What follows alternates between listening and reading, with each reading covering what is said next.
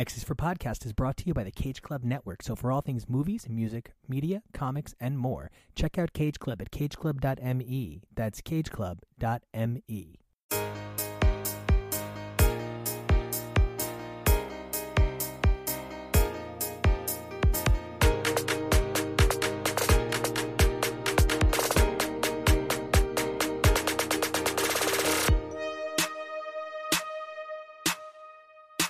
Hey, everybody, and welcome back to another all new X's for Podcast, the show where we take a look at the many adventures of Marvel's mutants and more week after week through their many vaunted titles. I'm Nico, and you guys can find me on Twitter and Instagram at Nico Action. That's N I C O A C T I O N. And today we're covering soldiers from all sorts of angles. We're going to start things off with Cable number 9 before making our way over to a collection of issues released in the last handful of years under the banner of Weapons Plus. Now, first up, we have Josh, Drew, Arturo, and Evelyn talking about the most recent issue issue of Cable, and I really enjoyed their conversation. Now, as a man in a polycule whose partners are actually a part of this show, regular contributor Jonah and co-contributor Kevo, it's really incredible for me to hear people speak so open-mindedly and positively on representation of something that you just couldn't even imagine seeing 10 years ago. Now, beyond that, the team does discuss some of the major changes going on in the title of Cable right now, where it appears we might be inbound for the old man to return turn. We'll let you guys listen, decide, and we hope you enjoy this next segment. Welcome back to X is for Podcast. This week we're going to be looking at Cable number nine, written by Gerry Duggan, with art by Phil Noto and letters by VC's Joe Sabino. Kid Cable is on the hunt for Old Man Strife, but Old Man Cable's interrogation techniques don't seem to be working for him, so he turns to his daughter, who is older than him, for help on the case. With me today, I have have Drew, Arturo, and Evelyn. Drew, say hello and tell us where we can find you. Hey guys, I'm Drew. You can find me on Twitter and Instagram at Drewsipher3. That's at D R E W S I P H E R 3. And I'm Arturo. You can catch me over at Mr. Toybox on Twitter and Instagram, where you can find me literally playing with toys. Hi, I'm Evelyn, the Comic Canary. You can find me on Instagram and Twitter at comic underscore canary. And I'm Josh Weil. As always, you can find me at Asleep at the Weil, W E I L, on Twitter and at asleepattheweil.com. And for the next two years, as the Progressive Democrat running for U.S. Senate in the state of Florida, you can find me across all social media at Weil, the number four, U.S. Senate, and at joshweil.org. Everybody was scared of the old man. Nobody is scared of the kid. Can't argue with that. We opened issue nine with those anonymous remarks and then we get a freaking sweet James Bond style spy scene with Cable and Esme. And I could do Cable and Esme like running around spy antics all day long. I thought that was fantastic. Um, Cute. And one of yes. Um, but how did everyone else feel about the start? Evelyn, how did you feel about the start of Cable number nine? Well, like I said, just a cute date. Um, I I recently just watched Iron Man three, so AIM is like right on my mind too. So I'm just like AIM, cool, shout out. um, but yeah, I thought the antics were really fun and lovable. It's crazy how much they've done a good job of selling me on these little Stepford relationships because I fully buy the Quentin Quire Phoebe thing, and I completely love this Cable Esme thing. I think at the onset, when you heard that Cable was going to be dating the five Stepford Cuckoos, I think a lot of people kind of did an eye roll and weren't really sure what to make of it. But they've actually done a good job of, of making it sweet and and like a like a cute little relationship. If you can kind of compare it to the, the X Factor issue with Quentin Quire and Phoebe, we have been talking. I can't remember which one it was on, but we talked about um, similarities between Cable and and um, Quentin Quire in relations with the, with the goose. Uh, and yeah, I just thought this scene was kind of like an interesting juxtaposition to that. Yeah, and let, let's go into one of the more shocking revelations in the Reign of X that Quentin Quire is a better boyfriend than Kid Cable. Who saw that coming? Not me. yeah, I can't even I can't even accept that premise, but I think you're I think a case could be made. Yeah, but God, but like, this sounds I, horrible. I loved the family scene, uh, the the Scott and Emma and their whole family dynamic stuff. Uh, those are my favorite thing across the whole line whenever they pop up in any issue. Same. But man, yeah. that line Emma delivered at the end of that scene, bad news, darling. The boy would rather throw himself into the ocean than be with you at the moment was brutal and yeah, but and don't see see accurate it- and accurate and accurate.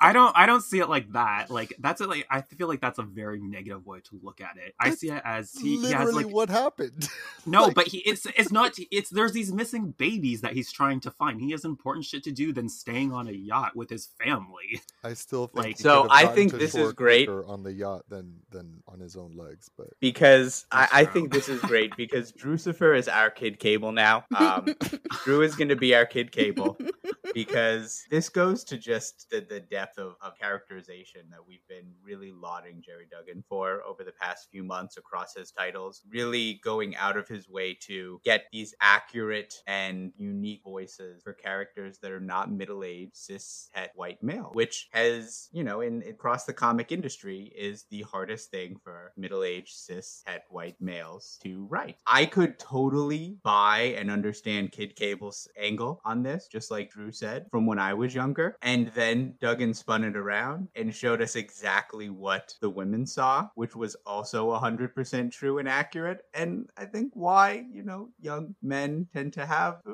relationship problems a lot. Because there's Are you saying I have a lot of- nothing complicated about this relationship. I was gonna say, are you saying I have relationship problems? Because I mean, you're not wrong. Yeah, I, I have this as a high school teacher. You know, I have these conversations with the girls a lot, and I'll be like, "You have to understand, like, all boys are stupid, right? I'm not saying he can't read or that he's not good at math, like, but he's a boy, and all boys are stupid. And especially Esme, like you gotta like have the talk with her. It's like, look, honey, you're dating your mother's boyfriend's son. Hmm. Well, and I love that we've all accepted that Scott and Emma are still kind of a thing. Like, I love the, the only way that the whole thing with Jean Grey and Logan makes sense to me is it being a polycule, not just the three of them, but kind of the four of them. And I love that that's all just really subtextual because you don't see like Scott and, and Emma doing anything overt, but it's there. You know what I mean? It's, We've it's been getting a there lot if you want of read it. we've been getting a lot of Jean and Logan making out lately. Though. Yeah, Mhm. yeah, yeah, yeah, Yeah. And nobody mentions it. You know what I mean? Like Jean is if I swear to God, if I see Jean Grey washing dishes one more time in the Dawn of X, I'm gonna lose my mind. But you see her there at the Summers house, like being, you know, Carol Brady, and it's, you know, weird but cute. And then in, you know, in, in X Force, you'll see her making out with Logan, and nobody says anything about it. So it's just there in the subtext for everyone to like, if you want to read it as a polycule, that's what's happening. And I love this, like seeing Scott and Emma. I ship them so hard. Like when Morrison made Jean Grey and Scott break up, I thought that was such a crazy move, but I really respected it and I really saw it. Like I, I really felt like that was such a valid read. Um, and I think Scott and Emma brought out the best in each other for a good long while. So Mhm. I will Mm. ship them till the end of time, and if I can't have them as a as just a regular couple, I'll I'll take what I can get here as this uh, this poly poly situation of the future. Yeah, see, I like I like Scott with both Jean and Emma. Like I'm a weirdo like that. Um, so I think that this kind of dynamic, it's like the best of all those. You know what I mean? Everyone gets to be with everybody. It's just like a big happy family. Yeah. I think I think uh, the entire X's for podcast crew has uh, been very vocal about supporting the the po- uh, the polycule. Well, what I love is it's portrayed as a healthy relationship. Like, there's not any jealousy going on. There's not any manipulation that we can really see with people. Right. It's shown as a Mhm. healthy relationship, and that itself is revolutionary in comics. Right. Like if Jean was if Jean and Logan were sneaking around, I think that would make so much more of a stink than what's happening right now. hmm And I Yeah. know some people don't like it, and I know, and you know, frankly, they can dime out about it. Who cares? But you know, I, uh, I, I think it's, it's. There's a lot to what you're saying. It's the fact that it's like healthy and honest and open is, is just a very different thing from what we've seen in comic. And I think last thing I want to say about um, the family scene on the boat when Emma approached Cable about it. So when Emma approached him about, you know, why are you not, you know, there's an Omega telepath in the house. Why are you? It to me there was an extra layer there about Emma respecting Jean. You know, not in the past, you know, that you know, well, she can do things Jean can't, or you know, that she's just as powerful or capable. Um, but this kind of loving respect respect of Jean as a more powerful telepath. Because let's face it, when push comes to shove, uh, you know, Jean has Jean has shown to be the most powerful of them all. Um, I like how Leah always refers to it as, you know, Jean's the sledgehammer and Emma's the scalpel. Oh, I like that. But um, but uh, that that respect that we kind of see from Emma on Jean talking about her as a telepath, I thought was a nice touch as well to how comfortable they all are together now. oh, for sure. Next up, we go to Madripoor, where uh, Kid Cable, and this is this is the point where I'm going to. I think I'm going to jump in here with my my criticism of this issue and just kind of the Cable story arc in whole, because I, I have some things to say about this, and and it's not a knock on Doug's. I think Duggan's doing a fantastic job. It's much more an editorial ex office thing, but Cable fucking up Logan's spot, just walking in there and messing up the whole situation and not reading it right at all. To talk to a guy that he lives with and could like see and talk to like anytime. Hold on, Logan? I didn't see Logan. No, no, no. You got you must have gotten mixed up. This guy's name is Patch. Totally different character. totally different character. Um, was really frustrating for me because I felt like the X Office spent so long trying to convince us that this version of Cable was badass and great. Like they spent the whole first year, year and a half of you know the whole Dawn of X run really trying to sell us on Kid Cable being legit because there was all the clamor and people who didn't like him or you know uh, other podcasts referring to him as dial up. Um, and I was as soon as we got X Men One and we got the whole family on the moon and it was like Scott gets to have his son and you know and he's yelling across the house like mom! Can i have a sword? Like i was in right there like whatever my feelings were from but you know they still kept trying to really sell us on this idea that you know like this cable took out old man cable like this you know this young version is you know just as clever and sharp and he's fought apocalypse and i'm assuming he's basically pulled like from right in between adventures of cyclops and phoenix and Askani'son because he meets his wife in Askani'son i'm pretty sure that hasn't happened yet so like but wherever he's pulled from in the timeline right that this is a legit version of cable and then ever since x of swords they've been backtracking on it and i feel like making him sillier and bumbling and more incompetent each issue I as like like they're trying to sell us on like this cable isn't good enough. I mean, we got it right at the start. The issue opened with everyone was scared of the old man, nobody cared kid. Right. Like Mhm. they're really trying to sell us on like up like kid cable just can't cut it. We got to bring back the old man. And I, I hate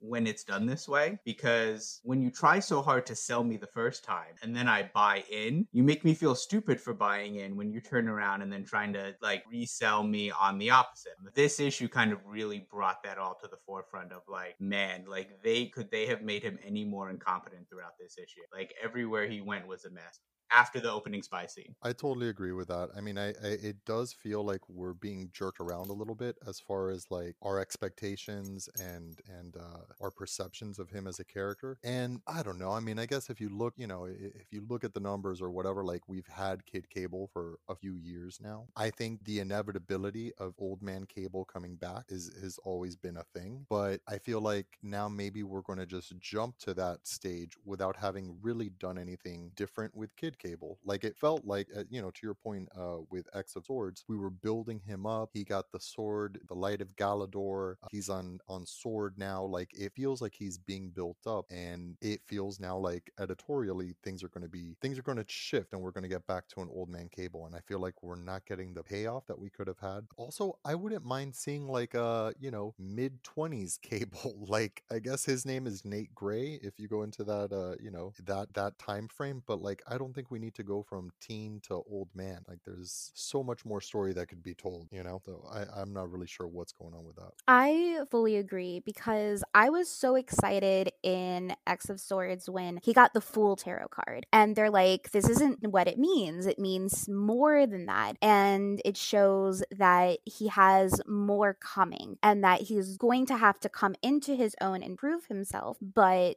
he has that potential, and we have that potential for even greater stuff. But I agree, it feels like we are going back from pre Sword of X, where he's not like the greatest character who is the smartest or the most badass, where it's it's like they're playing into those teen stereotypes where he is a teenage boy and he's making these stupid little mistakes that old man Cable never would, so we got to get him back. But it feels just like they've gone from one extreme to the other rather than making it a little bit more flowy, I guess. Yeah, Um, I, I agree. Yeah, I haven't actually. I, I just I've never really thought about it because those first couple issues take place uh, like so long ago. It's, but you do have to remember we still have three issues left of this series, so you know it could ramp up. Yeah, and it's interesting that they telegraphed that. You know, this is, you know, outside of the 20 pages of story, but that Marvel released and telegraphed and showed, like, hey, here's the cover for Cable 12, the final issue coming soon, you know, with both faces on it, you know, old and young Cable. Yeah. Like, really putting that in your mind before this even starts, because, you know, the way you market these things and control your marketing is part of the storytelling. Like, it's the reason why, you know, 18 months after the Eternals was supposed to come out, we still haven't seen the first trailer because the MCU refuses to drop the trailer until they've shown the last movie, Black Widow. They don't want to start hyping people for some. They only hype one thing at a time. Black Widow never came out, so we've been sitting here on the finished film. we, there's no trailer for. Like that's their marketing and their understanding of it. And so you know you can't say that they didn't know, like, or that it, it's not doesn't affect the story. Like they're clearly telegraphing. I think, unless there's going to be some big spin about upset, like unless it's some big fake out, they're clearly telegraphing the return of Old Man Cable. hmm Yeah, and then like Drew said, like there's four more issues of story of Young Man Cable. Like it feels almost dishonest or like we're being cheated out of some story to already be like hyping the return of Old Man while you still want us to buy the next four issues of Young Man. Not only that, but we also we also have like his involvement with Sword, which we haven't really seen him in yet. I'm guessing we like, but like that's kind of the question is what's going to happen with him with Sword that we never really even saw him in. Like, is Old Man Cable going to take that over, or kind of what's the situation with that? Yeah, he just kind of shows up in Sword, but doesn't really do anything, which is disappointing because I would love to see him interacting more there as well. Yeah, yeah, I mean, so it I, felt I like it could be a great place for him to kind of stretch his legs and really kind of start showing off and developing separately from the old version of Cable we had, you know, outside of the shadow of his family. But that's not what we've gotten at all. We've just gotten, and some of that could just be tie-in timing, but you know, we've just gotten him taken over by Null, and that's pretty much it. yeah. Meanwhile, King King in Black, we enter what the 83rd month of King in Black. But so, K- uh, Kid Cable totally messes up Logan's spot. Any thoughts on that particular scene? So one thing, um, I guess it's kind of another issue that I have, but this is like a personal problem, and it's not just with comics. It's kind of with any media. I'm not a huge fan of this. I have to do this. I have to do this. I have to do this to get this. It's like I, Star Wars does it. This issue does it. What was the point of this Logan scene then? If not, like nothing really came out of it other than like there's no, there's really no point of it. It's just filler space to for, wait for him to get to the end. Got a lot of fun little cameos from other corners of, of the X universe, which I thought was fun. But yeah, I felt like that you could rip these the two pages of Wolverine out, and it literally wouldn't make any difference to the story. Yeah, or even you could have changed the story and been like, it could have instead of Wolverine, it could have been someone else. You know, like it's it's it's just a scene to you know what I mean to progress Cable to find what he's looking for in the end. and it didn't even really progress him because then he just went back to his sister and asked her like hey do a scan for me again we'll start from Mhm. square one it was just two pages to show us that cable is competent and doesn't know what. Right, like it and made then- him look like a bumbling amateur Well, and it And definitely happened sets up or, like, for couple Logan to. It sets Can up I- for Logan to show up, you know, in the big final battle or whatever, and throw hands, and and it'll make i sense. mean let's be because, like, honest oh, that if we didn't have these two pages nobody would give a shit. Yeah, if and Logan shows just of showed up Logan shows up. in the big fight when anyone's No, yeah, totally. no totally. we just useless expect pages. Logan just shows up to fight people that's what he does Can I disagree slightly? okay yes yeah like i please. i like i Mhm. Don't completely disagree with what you're saying but i guess i read it differently with what the purpose of it was where i felt like all of these scenes coming up and like the wolverine scene and the rachel scene and the magic scene like all of them to me read as he is truly utilizing all of his resources and still can't find this guy. That's kind of how the way i read it where he's truly trying to utilize all of his resources because this nemesis this enemy is so so tough and he But needs he won't go the to help. his mom though. He won't go to his mom though. Yeah, that's true. Mm.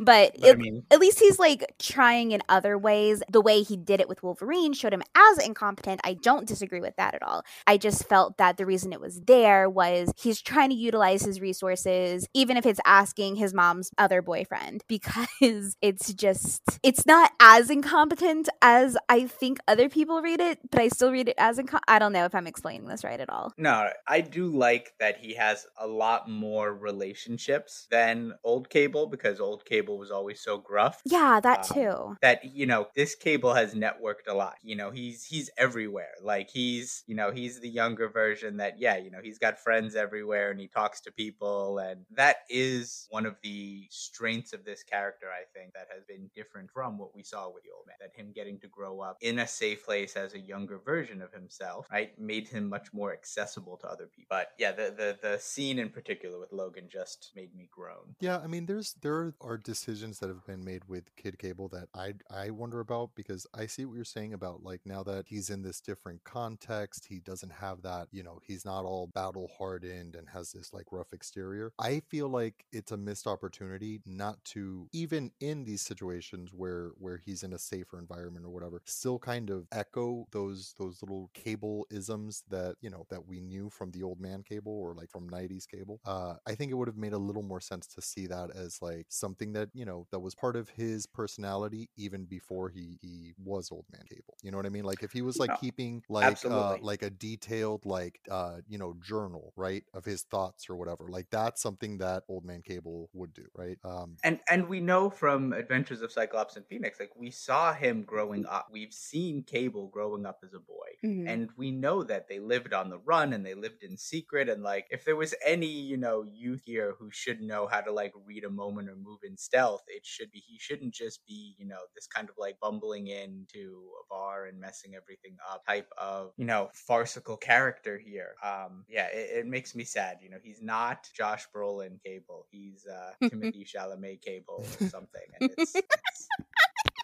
I'm sorry. that's pretty good casting gotta say It is actually. that's pretty spot on I both love and hate Timothy Chalamet. I don't know how else to explain it, but I would absolutely both love and hate him as Cable, that would fit that would work which I think is good casting. I'm waiting for Dune so hard. Um, and I really, hope, Um, I really I have- hope, I really hope he doesn't make me hate Dune. I, I'm not holding my breath. I have the biggest crush on Timothy Chalamet, so I'm I'm here for it. He's, he's just he radiates twink energy. I'm sorry. I love him. Oh yeah, I think he's a great actor, but he, it just he does. He does. it just yeah. Yeah, it's a hot one. Meanwhile, at the boneyard, we have, I think, one of my favorite interactions in this whole issue. Uh, Right? is Kid Cable with his sister Rachel. Mhm. I love every interaction with his sister Rachel, I but this love it. one was particularly good because of not just what Rachel brings up, where she directs the story, but the way she does without like ever saying it, like the way she does that kind of this illusion that lets every ex reader kind of like make the very quick connection on their own and be like, oh, Yeah, yeah, totally. I felt like uh, uh, like Leo DiCaprio, like doing the pointing. I'm like, oh, she's talking about Inferno. It's Inferno, you guys. and it's just great because it's never even mentioned. Like either you know or you don't know. There's no editor's note or anything. It's just you know. See, I, I am not there yet, so I had like I kn- she said demon, so I'm like oh magic and stuff. But I like I'm I haven't reached Inferno yet, so I'm I actually had to look look up the next part, and then I was like oh Spoiler alert.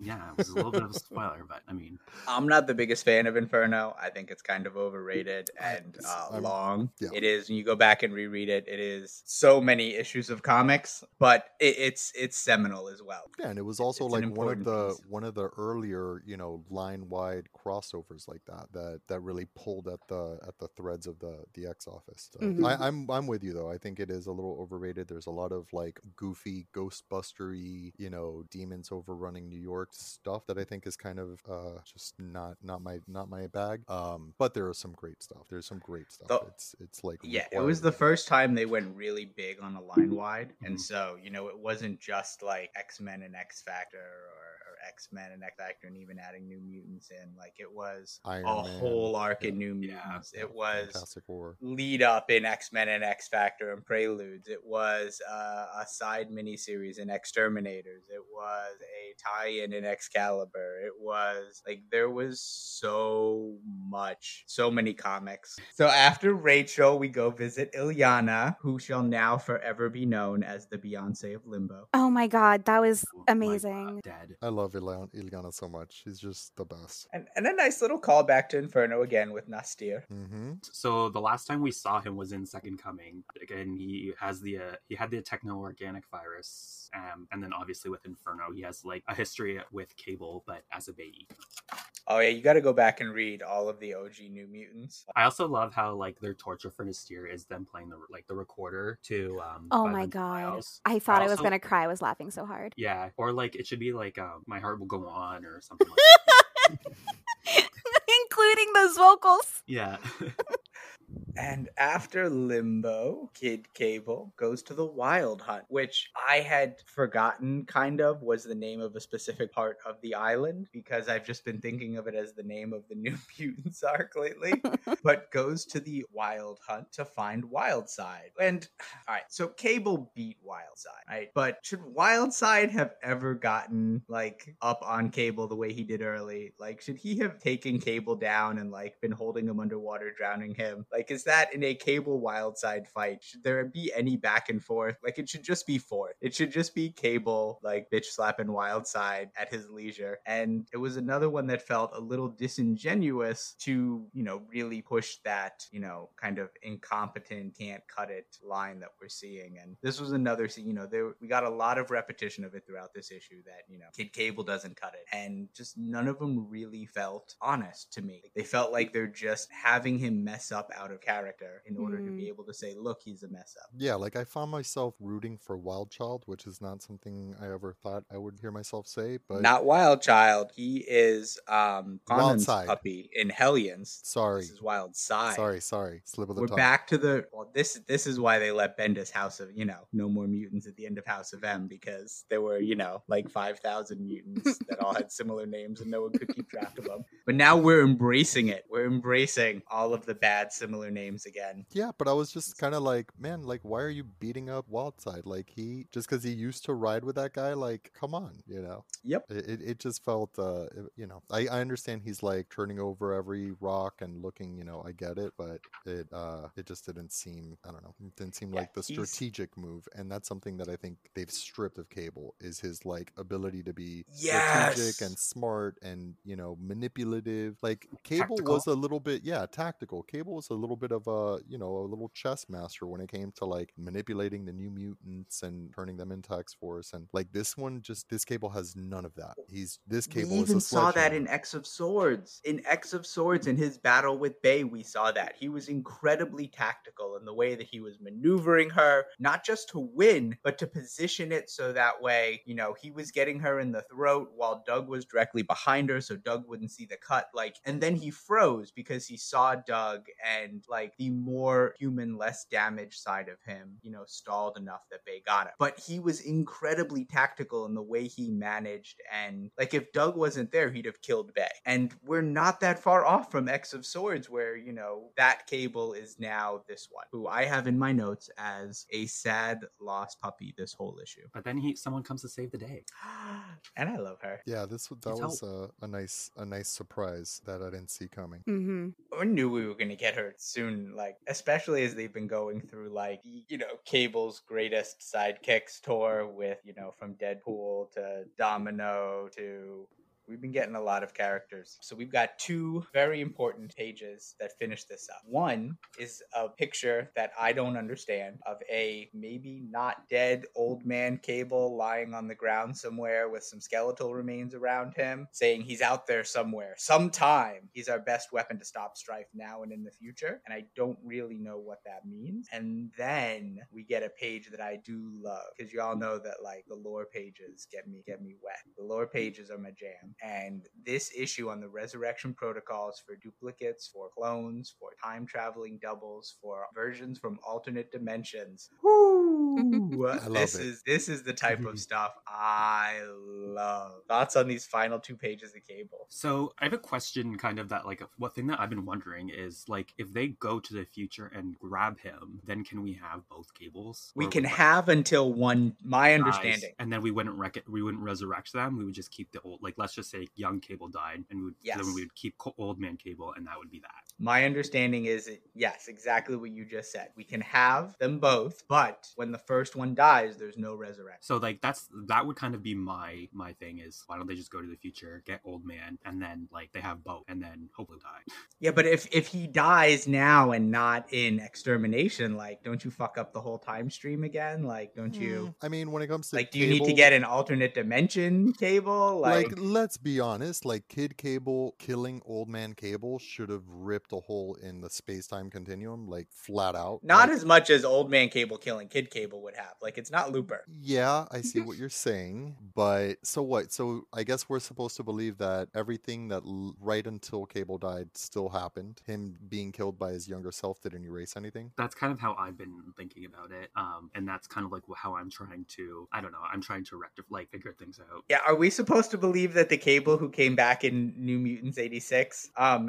has memory of when he was younger and like sleeping with all the Stepford cuckoos um right in the Krakoan future that hadn't happened yet? yeah Or is this cable? Is the old man cable before Kid Cable killed him in the last run, like the last? I don't know. I mean, one one of the things I love the most about um, Messiah Complex, getting back to you know Hope and, and Cable's connection, That's some very good X-Men comics right there. that's some great X Men comics, and it really kind of re-solidified Cable as this man out of time, you know, hopping through the time stream, trying to do his best or whatever. And uh, and I love that. I love when when they when they kind of stripped him back down to that, you know, that core, that like daddy Cable. I mean, keep in mind, like Cable protecting Hope, that you know, that's that predates the Mandalorian protecting Grogu, right? Like that was that was that same vibe, that kind of like Lone Wolf and Cub. yeah wolf and cub that kind of you know samurai Mhm. story and uh yeah i mean i i think that that was such a cool thing with cable that like when it comes to him and time travel and you know uh, like the inconsistencies i try not to just like worry about it too much you know? It's like with cable that to me is kind of like his secondary mutation. It's like i know that he's only time traveled like through technology or whatever but it's like part of his his you know je ne sais quoi. Yeah, I I don't like Cable as much when he's like Terminator, Time Cop, like coming to the past to protect the future. Like I I've always liked him more just knowing that he's okay, whatever. Like the future stuff is done and he's just here now, but like he's choosing to interact and stay in the time like when his dad and his family lived and like this era, you know. And he's made these relationships with the younger, the X Force ones or whatever, and he wants to look out for them even from afar. Like that that he is this, you know, one of the older leaders along the X line. Because for a while it was like he was at like Xavier level of like one of the varying like kind of old elder statesman leaders of a team. Um, and that you know like he choose to play that role in this time because this is where he wants to be as opposed to the time cop stuff. See, as much as I do like the time cop stuff, for me, I just I've stopped fucking with time travel and trying to understand it. I'm just like, okay, this is the rules for this particular story. Whatever, let's go for it. That's where I just I just don't even try to think about it. Like as much of a science nerd as I am, I'm very much on the biology side, not the astrophysics side. So I just like I'm just like whatever, whatever you say goes. I don't care.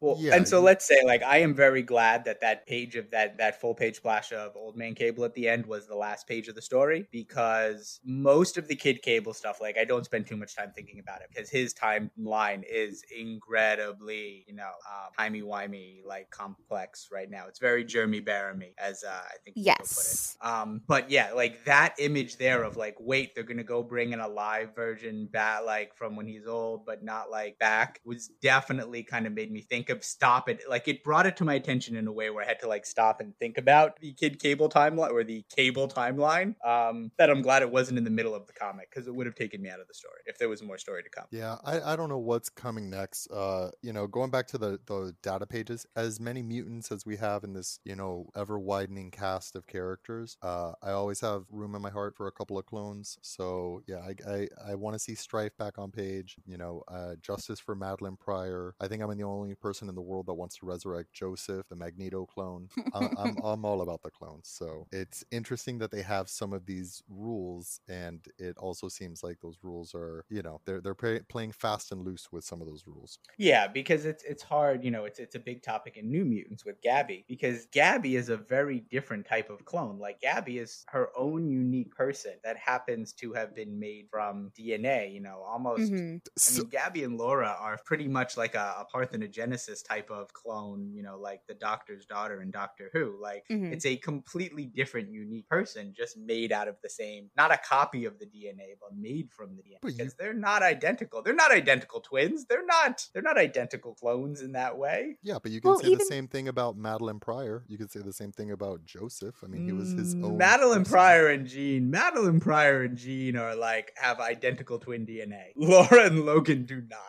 Well, like, look at the cuckoos. Like, they are identical. And for the longest time, they were portrayed as having the exact same personality, but we slowly got to see different personalities as we got to know the cuckoos more. And now, even with them all like dating Cable, they still have different personalities within that relationship and what they're doing. And we even have Phoebe being like, eh, rather fuck Kid Omega. Yeah, I mean, I don't know. I, I I was sad when we went from five cuckoos to four to three, but then I really embraced the three, you know, Mhm. paradigm. Mhm. And uh Bendis did them right too. yeah, Bendis was really, I think, in my mind, the first one who really individual. yeah, and giving them personalities and you know they're, They all got different haircuts too. different and- haircuts like that i think that was really fun and that that's one of those things with you know with dawn of x that felt a little regressive to me is like now they've gone back to like being totally content with just being you know the same which didn't feel right being a twin um i think that individuality is kind of one of the most important things people group me and my brother together a lot it's always like you guys you guys you guys even though it's just him or just me so i kind of like it better as them all having each individual um, kind of personalities Yeah, and I, loved that he gave them the different hair colors to make it easier to see visually because this is a visual medium. And, you know, in order to really help us tie the individual scenes that they're in to the characters, it was important. You know, being able to differentiate characters on the page is important. I mean, that was one of my biggest criticisms of Fallen Angel, the, the Dawn of X Fallen Angels, was that when you have an artist who draws all the faces looking the same and you choose to design your panels to be extreme close ups, then I never know which character is talking because I can only see the part of them that you draw the same. Like it was very difficult to parse out like which character was which in at varying points of every issue of Fallen Angels. esme's definitely been you know a little bit different like she's the one that wears the black you know smock or whatever and then we see phoebe being developed with with the quentin quire uh, storyline so i think it's just interesting that the other three have no development at all right now. Like they just kind of feel like the extra so Yeah. don't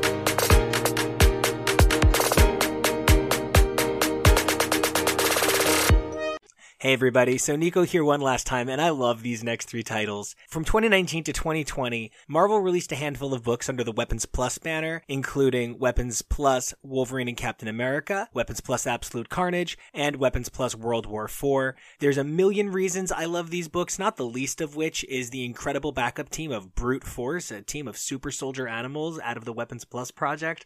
They are hysterical and they are amazing, and it actually featured some early David Baldeón art for X fans. So if you want to see some work that came out before X Factor, you might want to check this one out. And it did lead the team to saying a few things that we really enjoyed. Number one, we now need a Gail Simone, David Baldeón, Domino Brute Force book, and we'd never realized the number of comparisons between Captain America and the Titanic before. So we hope you guys enjoy this next segment. Now, as always, if you guys like what you hear, you'll probably like what you see. So give us a subscribe over on YouTube, Twitter, and Patreon. We would love it if you guys dropped us a review over on Apple Podcasts, and don't forget to subscribe while you're over there. Guys, until next time, enjoy this last segment. Keep those mutant lights lit, those Krakoan gateways open, and we'll see you. Hello, everyone, and welcome to the next segment of X's for Podcast.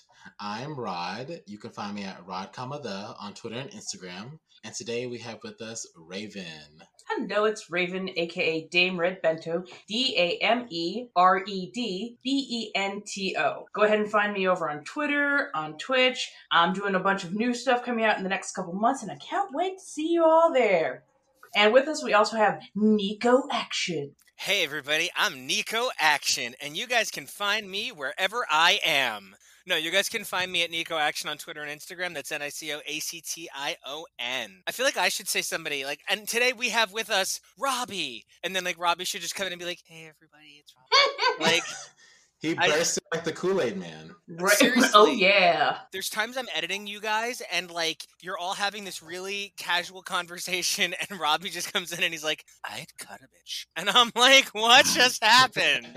yeah, it's it's very random. I love it. Oh, he's so great. yeah. Now, it kind of seems a little bit today like I'm filling in for Robbie, right? Because I came to Rod and Raven and I said, guys, listen, I love these three random issues from a couple of years ago, and I really think you guys might like them too. And these are the Weapons Plus stories that Marvel produced a couple of years back. Now, the first one that they released was a Captain America Wolverine story called Wo- Wolverine Captain America Weapons Plus number one. This book was by Ethan Sacks and Diogenes Neves. And from there, we're going to be taking a look at Absolute Carnage Weapons Plus number one by Jed MacKay and Stefano Raffaele. And lastly, we're going to be taking a look at the comic that changed the way I feel about anthropomorphic super animal stories for the rest of time. Weapon Plus World War IV.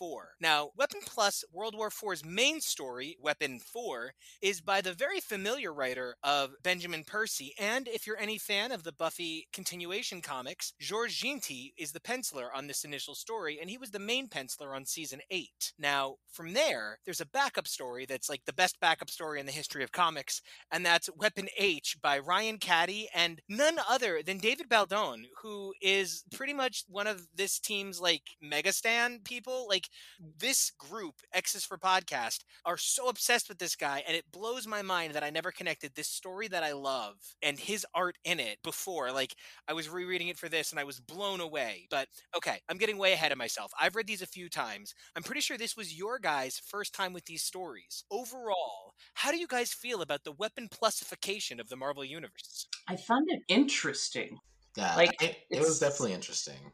Yeah, it's not something you could have like easily predicted, and they didn't go with um characters or storylines that were like super predictable or something that's been rehashed and rehashed and rehashed. So like when you see the pairings and some of the some of the new uh characters that have been created by the Weapons Plus project, they feel new instead of being, oh yeah, I've seen this villain like four or five times before. Okay, they're back from the dead yet again. It's like, oh, okay, this is this is a new hero. This is a new. I hadn't seen this before. So yeah, it was really interesting, and I think some of them even predicted future events that I didn't know had had some backstory to them. Yeah, If- I I would say I, I I was a little biased when I say that I was like, ugh, Weapon X. Okay.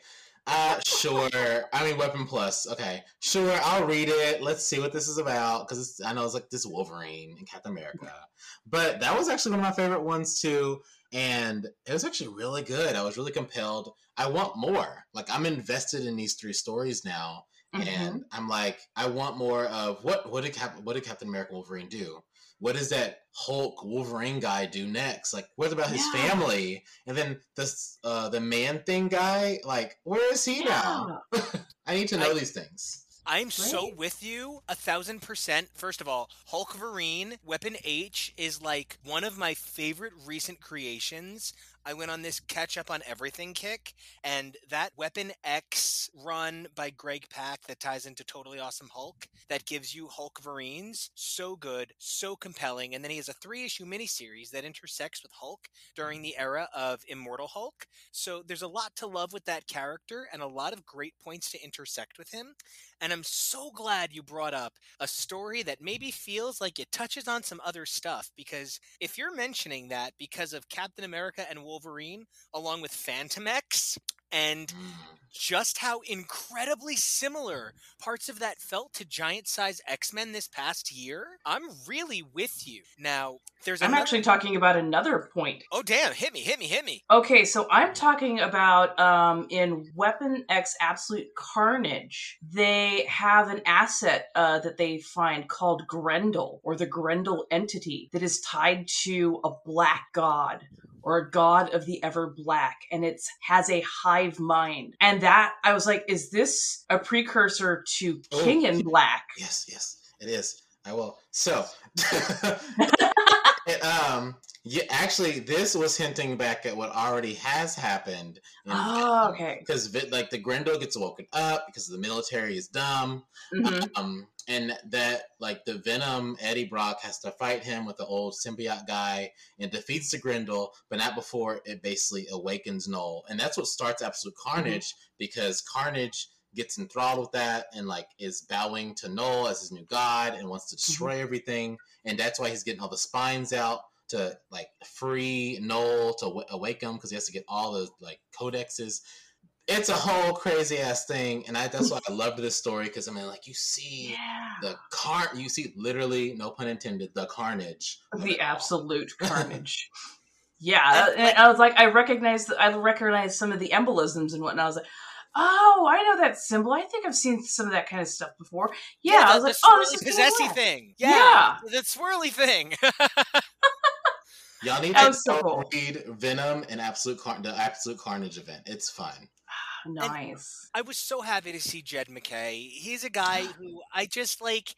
I love everything Jed I've ever read, and I don't know how he doesn't have more work. So seeing his name on this made my day because this is just something that like it was one of the first things I said I want to read when I picked up comics. I said, you know, Weapon Plus, that's new X-Men Grant Morrison. I'm going to read this. And so Jed was one of the first writers that welcomed me back to comics without even knowing it, and it was just so nice to come back to it. Jed MacKay is one of my favorite um, writers right now, even though he doesn't have as much work as the people. I mean, he just finished a Taskmaster uh, solo, which was really good. If you haven't read it, I would suggest reading it. It gives you a different look on Taskmaster. I mean, his Black Cat, he basically reinvented Felicia Hardy. Mhm. And I mean, uh, one of his like more past projects that he did was Daughters of the Dragon. Oh, This so is with. Misty Knight and Colleen Wing. Yeah, that's a really good story that I recommend anyone to read. Mhm. Now, I want to ask an interesting question of both of you, right? Mhm. Have both of you or either of you read Grant Morrison's New X Men? Yes. think I have. I believe it times out with exactly where you were reading, so I'm under the impression Mhm. you have as well. Now, Yeah, I'm pretty sure that I have, but yeah, it was a it was a while ago. It was a little while ago. it establishes the timeline of the Marvel Universe as the Weapon Plus project having been actually behind the creation of Captain America, as Captain Mm-hmm. America was Weapon 0 Mhm. And there's this grand tradition of moving the Weapon X project kind of throughout the Marvel Universe. Now, true, Weapon X is absolutely responsible for Hulkverine, but I Mhm. loved how Hulk Vereen was the star of the Absolute Carnage story. This weird fucking man thing character that I am so obsessed with. What the fuck was that kid man thing? That was like man thing at a frat party. I loved that guy.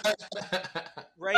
We had him leading through World War IV, and we had Fantomex representing a huge portion of Wolverine and Captain America Weapon Plus. How did you guys feel about the sort of Marvel team up nature of what was going on here? Did you guys kind of did you guys accept that all of these people would organically intercept or interact with this organization, or was that maybe the part that was harder to swallow? Honestly, that was easier for me to accept, at least with uh, like Captain America and Wolverine, because both of them were experimented on. And I mean, you know, we've seen how it's you know been a thing especially in, in logan's life how the experimentation has been a thing all the time and people are constantly trying to get his healing factor or figure out what his mutant abilities are and how they can use them. So yeah i can absolutely see that. And yeah i mean uh, Ca- captain rogers was uh, taken out by ice for a number of years so i could see where if your biggest strongest best weapon suddenly went uh, mia for you know some like 80 odd years how you'd be like oh crap we lost the the one good thing that we had gotten some success with. Of course we've got to try and build more. And of course that would drag him back into the whole scheme of things. So yeah i could see i could see the team ups working together.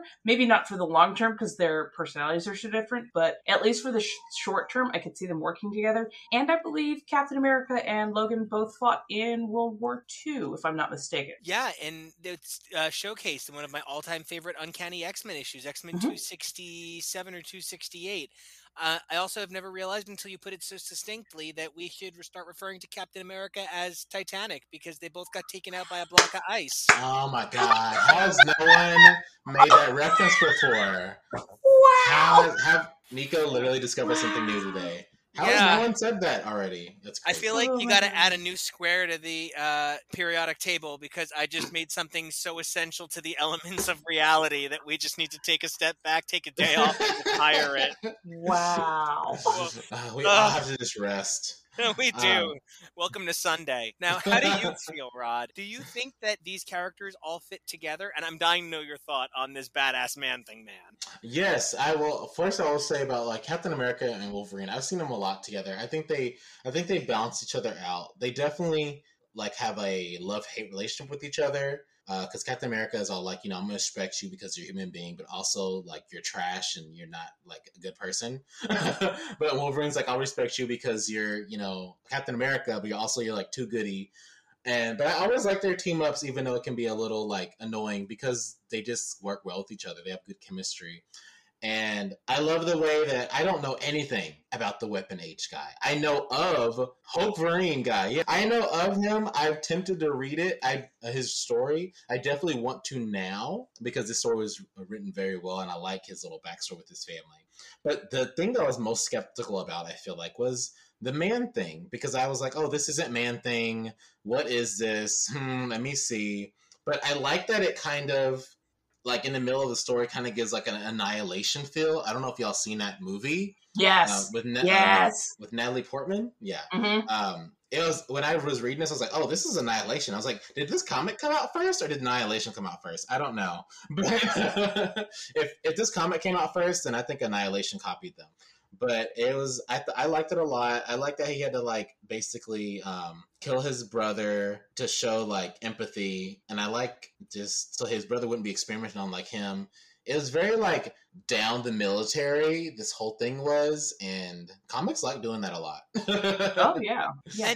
No, I absolutely love the man thing uh, storyline, and it was great because it, a lot of it is based in science. Um, if you've ever heard of the honey forest, it's it, basically it's a it's a mushroom forest. It is one continuous mushroom that is just you know spread out over I think centuries at this point, and it is the largest organism um, on Earth. And yeah, like it has all these little cilium. It basically runs beneath the floor of the forest, and that's why it's a continuous entity. And yeah, it communicates very quickly within its structure, like what's going on, and that's that's the nature of mushrooms. So I'm just like, oh, they actually did some research on this because this this is actually uh, some of the stuff that mushrooms can do or fungus can do, and I'm like, oh, they did a they did a wonderful job on it. I think they they, they oh, I loved it. I really really did love it.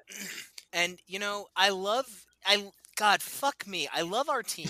And here's what it is that makes me love our team so much, right? I can only see sort of my inherent perspective. I grew up on war comics, right? Like I grew up on old World War II military style comics. I was really attached to Nick Fury and the Howling Commandos as much as I was attached to Nick Fury Agent of Shield hmm. and that sort of rich history of military comic I sometimes take for granted the constructs of a military comic in a way that I don't Mhm. even realize. Like I've gotten much better about recognizing deeply problematic tropes in the stories, such as invader syndrome and or you know the betrayal of a native people by you know utilizing their uh, belief system against them. Like you know those things stand out to me, but I Mhm. hadn't even considered he would have to kill his brother as an element of a military comic. But you know what? Yeah, that's actually a thousand percent an element of a military comic. You're absolutely right. And then Raven, you start talking about how this is all about, you know, like it's actually environmentally sound, kind of, sort of. You know what I mean? Mhm. And I immediately flashed to the British invasion comics of Vertigo in the late 80s, where things like ley lines and the idea of a giant single spore uh, were intrinsic to these sort of metaphors of elementalism. And I'm just, you know, I'm gobfucked because what I saw was Ben Percy say, I love Grant Morrison's new X Men, which he really does, and who can blame Mhm. him? And I flashed to Logan having to kill Jean in space as a Mhm. mercy killing and the whole idea Mm. of what monsters we become to save whom and there was just this idea of uh, sort of like the betrayal of what you know in it oh man i really i also really like how different your guys takes are because one of the things that makes this set of books really special is by having this open idea this come enter and get what you will from it it makes it a lot more open to interpretation. I Mhm. personally see these stories as science stories. Like to me, they are Mhm. sort of experimentation stories, but yeah, the trappings of the war story, the trappings of the environmentalism story. I really love those perspectives. What kind of genre do you feel these guys best exemplify? Do you guys feel these are superhero stories or does the war narrative really overtake the the general idea of the books? Mm, for me, it's deeper than just being a war story. It is it's social commentary on how some things Mm. just seem very unconnected, but much like the mushroom village, everything is connected, even below the surface, even more so below the surface. Everything is c- connected. So, like, his brother was sort of running the animals and the people and whatnot. The, the forest was communicating with itself. And even though they looked like individual entities walking around doing their thing, when when something important was in danger, they of course immediately sent in things to block the way or to lead them off the path. And to me, it's all about the interconnectivity of this kind of dark organization or this this plot to use uh, experimentation to create these super soldiers. So it was kind of one of those things like look below the surface. Things have been going on longer than you think, and they're more connected than you would first believe them to be. Uh, yeah, I definitely agree with that. I would say my take on like all three issues is kind of combined would be like action sci-fi drama because like you get that with each issue. You get the the action because you know Captain America and Wolverine are fighting, and then you get the sci-fi because Fantomex is there. But you also get the drama of Fantomex because he's an annoying little shit. But he's so fun to love. I love him. I love um, him. I want I want to kind of do naughty things to him. Um, I, am kind of like Betsy. I was attracted to him when I read um, Uncanny X Men with Rick Remender. I liked him a lot. Or Yeah. Uncanny X Force. He was Um, definitely one of the best things about that run. Oh, definitely. But even I think the story that spoke to me. I mean, I really like the Swamp Thing guy, and I love Brute Force. I know we haven't gotten to that yet, but Mm. still. Um, but the one that really spoke to me the most, and I like to say this, I might be biased, um, because it was the absolute carnage one. But I just love the relationship that the Hulk Wolverine guy had with his mother-in-law, and I love that like they during this whole story, that's the more like drama aspect of it that they don't like each other because he's not good enough, but then he saves her, and I love that Jed MacKay keeps the the mom, the step, I mean, the mother-in-law alive, and they have this bonding moment at the end. I'm like, oh, thank you for. I was so worried she's gonna die, and I'm like, no, Right. let him, let the family stay together, please. Let's have some happy moments. And I'm yeah, happy. don't. I was so glad that they didn't fall into that trope of okay, we just we, we kill off or we fridge somebody so that the uh, the protagonist has a reason to move forward. I was so glad that they did not do that. That was good storytelling going in different directions. So yes, that was loved it, loved it, loved it. And he and she hugged him as Hulkverine. I want that framed in my house, even though I'm not the biggest fan of it. But it's so sweet, and it's it's pure comic books because what that little woman hugging that big old thing, that's crazy. Mhm. You know what? Like, in order to make those hugs work, everybody's arms have to stretch a little bit. Like, whenever you think about like animated characters, and like, I love super deformed characters. Like, that's Mhm. specifically like my genre. I like cutie deformed. So, like the X babies, right? Mm. Right, they all right, have right. such stubby ass arms. How the fuck can Winnie the Pooh hug anybody? How the fuck can Winnie the Pooh hug fucking anybody? You know how magic, right? So like, I'm kind of okay with it, and it's the magic of friendship. you know, I need to take an enormous step back and give Jed MacKay more credit than I even realized. I just read all of Hulkverine, like from his introduction through his final miniseries that he had before this. And Jed MacKay is like the second person to ever write this character and having just read the creators eh, nearly every page, Jed does such a fluid, perfect job that you would have never thought this was not the original writer on the character. And, you know, that's not to say that he wrote a Greg Pak comic, but his understanding of a character who had, frankly, a limited number of appearances is so exquisite, right? And that's one of the things, you know, Rod, I hadn't even considered that, like, I forget that not, I, like, I really do forget that everybody doesn't love Wolverine the way I do. So that, like, so when I'm like everybody, time to time to read some Wolverine, you know, and I hope everybody gets the reference. But has everybody seen the Wolverine is actually two Batman's kissing image? yeah, I have seen it. So whenever I'm like, you guys want to read some Wolverine, and people are like, ugh, Wolverine. I'm like, okay, what if I told you that it's secretly two gay Batmans walking in tandem? You know what I mean? Like, uh, you know, I, I just want people to read Wolverine. It's it's what I love, right? But if nobody wants to read it, I accept that. I forget how varied a character he is because I just skip Mhm. the Wolverine I don't like. Like if it's bad Wolverine, I just don't read it. Like there's so there's just so much fucking Wolverine, right?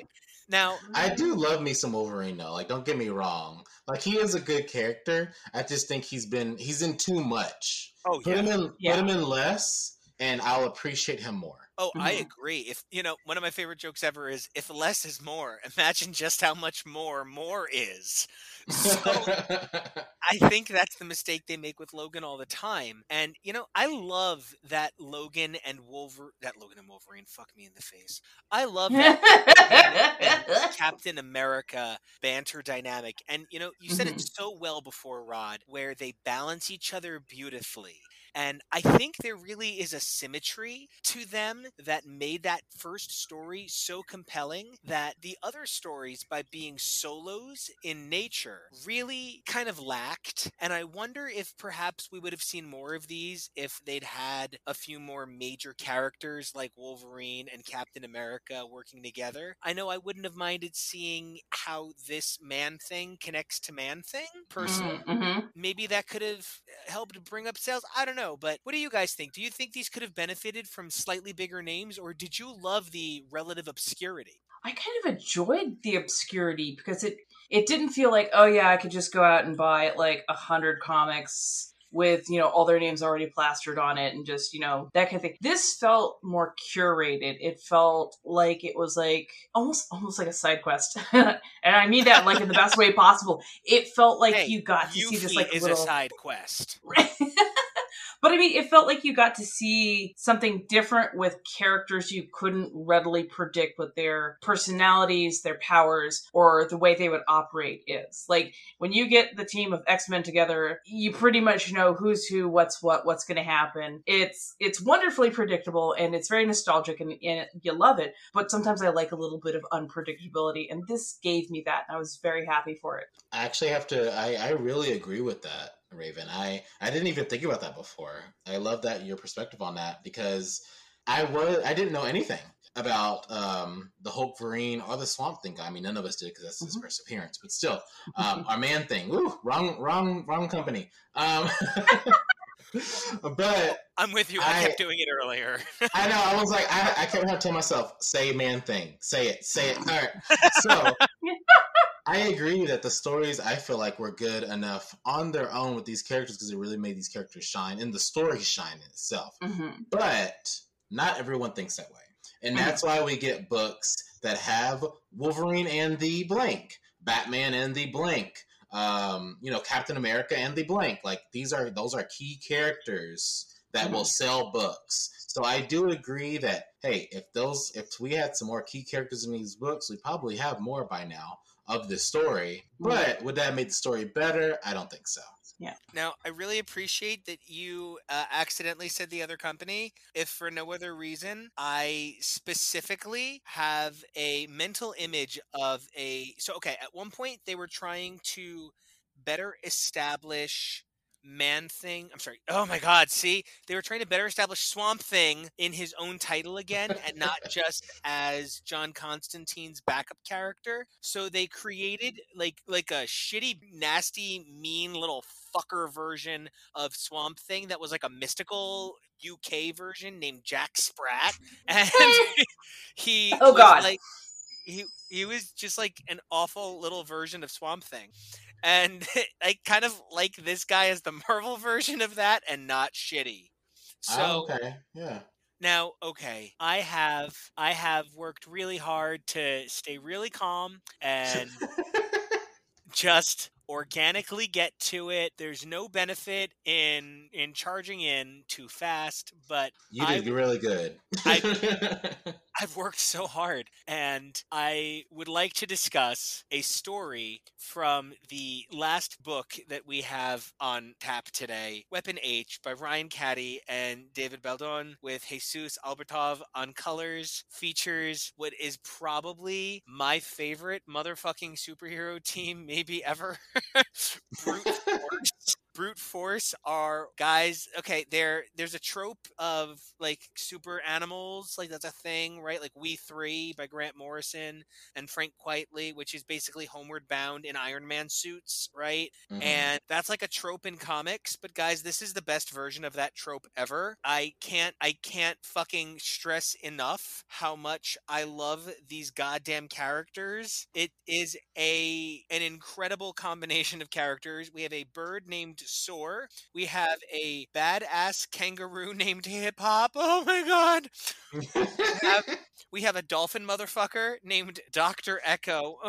And then we have my absolute final fucking form. Okay? Like I want to be reckless so bad. my God. And there's also Lionheart, who is equally awesome, but eh, they are a bear and a lion, uh, respectively. Guys, guys, guys, guys, guys, guys. So, Nico, you said you wanted to be reckless. Now, what else were you talking about? The name too? Okay. I, I'm like, I, I, guys, I can't even tell you. They are color coded animal super fuckers. I just I love them can't. so much. I I honestly just love them so much. I I so I first saw them in the Disney Plus uh thing with the, The episode. animated short, yeah. Yeah, that was really cool with the actors. They were pretending to hire them for the thing. I wish it wasn't pretend after reading this, especially because can you imagine? Like, this would be so fun to watch on TV. This is Oh my God. absolutely ridiculous, and I love it. Dude, you could finally bring furries into cosplay. Oh, And like, it's Iron Man furries, right? They're like, yeah, no, no, I no, and furries. like I, I did not mean that as a diss. I meant that in the best way because Yeah. this was so much fun. Like these were incredible. This was great. That was Mhm. ah, I was all over. it. And oh my god, what happened to Doctor Echo? I'm like, no, I, Dr. Echo is my favorite one, and then he died, and I was like, I'm not okay. Nico made me read this, and my favorite character died. Right? right? I'm like, what kind of what? What kind of Disneyland bullshit is this? What are you doing, killing the best one? I, know, I was like, animals are supposed to die. What is Marvel doing? Now, I just want to point out how fucking spectacular these characters are. In case anybody is unaware, they first appeared in August of 1990 in Mm. a four part miniseries called Brute Force. And they were later on retconned uh, over the course of this multi parter into having been part of the Weapons Plus program. They have had a very scant number of appearances. They've appeared in a handful of books, such as the Deadpool biannual from 1994. The Ziggy Pig Silly Seal comic is celebrating 80 years of Marvel. There have not been a tremendous number of appearances. Hold on, guys. I have to investigate something. What? Yeah, you're good. Hold on. Is this this cannot act? I mean, tell tell me that you saw the Easter eggs in uh, Absolute Carnage and Wolverine Captain America, where you saw Brute Force. Yes, absolutely. I love that connectivity. It's such a beautiful little way, like that they were building towards something. Mm-hmm. I did not see that. Yeah, so, so at one point in Absolute Carnage, you see them operating on a bear and putting like cybernetics and oh stuff yes, into yes, yes, yes. But then also you you get to see Dr. Younger who's uh he's reading brute force comic books from like the 90s as he's you know sitting and watching the mayhem that's going on. And in uh Captain America and Wolverine in that one, you actually see uh, tanks uh, with them in the background. So these big green tanks uh, that that they walk into, and I think it's like in the Swiss Alps or something. Oh, I didn't notice the tanks Yeah. before. Yeah, and like yeah, the bear that springs out and tries to kill them. Oh, There's yeah, Doctor the- Echo and Reckless, and you could see uh, Hip Hop. Like yeah, you could see them all kind of there in the background. Um, and also if you look up on the chalkboard, it says delayed projects. Brute Force is right there, like at the top. That's right. Duh. That's right there. Oh my gosh. I just it slipped my mind. And I oh I forgot when he killed the bear, it said thank you. Yes. Ah. Okay, Right? guys, I have to send this into the group chat right this minute. Okay. Think about okay. think about the fact that Ben Percy wrote the issue that has brute force in it. I'm going to show you an image from X Force 17 in the group chat. I'm about to pass the Okay. fuck out. I'm okay. about I'm about to pass the fuck out. I'm about to pass the fuck out. Well, post it first and I'm then pass out. out. oh my god. Where is it? Where is it? Where is it? It's in the thing. This Met Grizzly of the commander. What? Oh my god, there's a reference to brute force in X Force 17. There's oh my a god. reference to brute oh, force. Oh shit! that is so cool. He's definitely a Weapon X bear. There's no question that is the Weapon There's no X question. here. Yes. Oh my fucking god. I am so happy. I forgot all about that, and it just came out too. I forgot. Oh, Oh wow. I am fucking floored right now, you guys. That is the craziest shit I have seen in some time. And oh my god, I love it. oh, I freaking so- love so- Easter eggs. Oh yeah. I mean, uh, just I love it so much. We need we uh, we just need to have like a episode of where we see all the Easter eggs we can find in anything. that would be take too long, but still, it'd be fun. But I love it. That is like some of the best. I need Benjamin Percy to write, well, or someone else that's not already doing like three books. Um, Right, A brute, fo- a, brute, a brute force comic. Like, come on. Yeah. Give us at least another mini. It doesn't have to be like an ongoing, but like, come on. Right? And I mean, I'd be willing to see them show up in the pages of X Force, not to be too silly, but I feel like there is room for animal people in a book where we're constantly fighting plant people. True. Yeah. And True. y- you know, like brute force has the potential to be really cool and really silly. There's a reason they appeared with Deadpool. That's a great partnership. That's a great, you know, pairing. I would love to see them get some life. I mean, they're not mutants. So they probably can't be on Krakoa, but maybe they're mutant animals. We know that non-human mutant species are welcome on Krakoa, so perhaps mute like Warlock, who is a mutant of the of the Technarchy. So perhaps perhaps there's room for some mutant animals like brute force on Krakoa, home to all. I- I feel like speaking to Nico's heart, I feel like Forge would have a good time with them Oh my god, make- yes. and make it so they could talk. Oh, I believe that in a heartbeat. Because you know, number Oh. one, he's already a spirit talker. That's you know, he is a Oh, true. True. powerful tribesman and you know i feel like there's a million levels on which not only is this story adorable but david baldeón is such a talented artist like he Oh, definitely yeah. he definitely loves to play into things that people like now i'm not saying that in order like x-men you have to be really horny for gay things but you might notice that a lot of people who like X-Men are really, really horny for gay things. And I only bring that up because Reckless is kind of like, well, he's kind of like a big gay bear. And that's a really, it's just such an interesting thing that David Baldeón is so capable of taking this aesthetic. Take a look at Dawkin, how Dawkin is such an aesthetics, and he's such an aesthete character. He is so based on hyper exaggerated proportions. And I feel like there's something so powerful to the, the uh, transformational quality of his pencil. You know, I'm not like, I, I, I don't know how else to put it. I'm sadly not a furry, but if I were a furry, I'd like to think I'd really like this or something. You know what I mean? I just really think there's something so powerful to see a penciler I love so much have worked on something I never would have associated him with because the subject matter is just so different than what I'm used to for.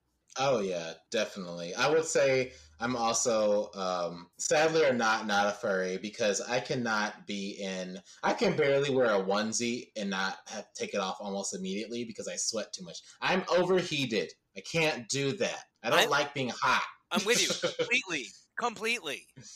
But yes, I would love to see a group of like cosplaying furries actually do this and become like a whole team. And like, I know, hey, th- if people listen to this show, if you if you are a furry, get your furry friends, design shit, be that group at the next convention that's happening. What in like Thanksgiving or something? I don't know. Um, but do it. You have time. You will be an internet sensation.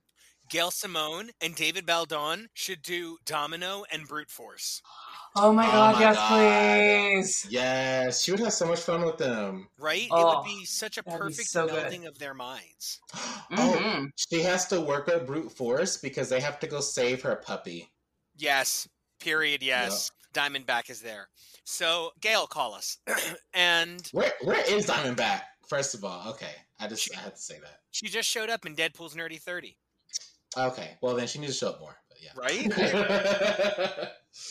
So here's my question for you guys. It sadly does look as though this line of comics is not going to continue. The last time we saw the publication of one of these was just before the pandemic, and it was World War IV by Benjamin Percy and Georges Jeanty. Now, I would really love it if they were able to come back to this and tell us a few more stories, but even if not, I was wondering what would you guys have wanted to see? Knowing the great vast fortune of the weapons program, I don't need to see more Logan or more Victor. I would probably love to see something else that took place around the time of X23 and have X23 stuff be in the background of this other experiment and focus on that. Just kind of take uh, another approach to another era. What about you guys? Would you want to see something closer to the history of Weapons Plus, or would you guys want to see something bold and new altogether, the way Ben Percy gave us, uh, you know, frat thing?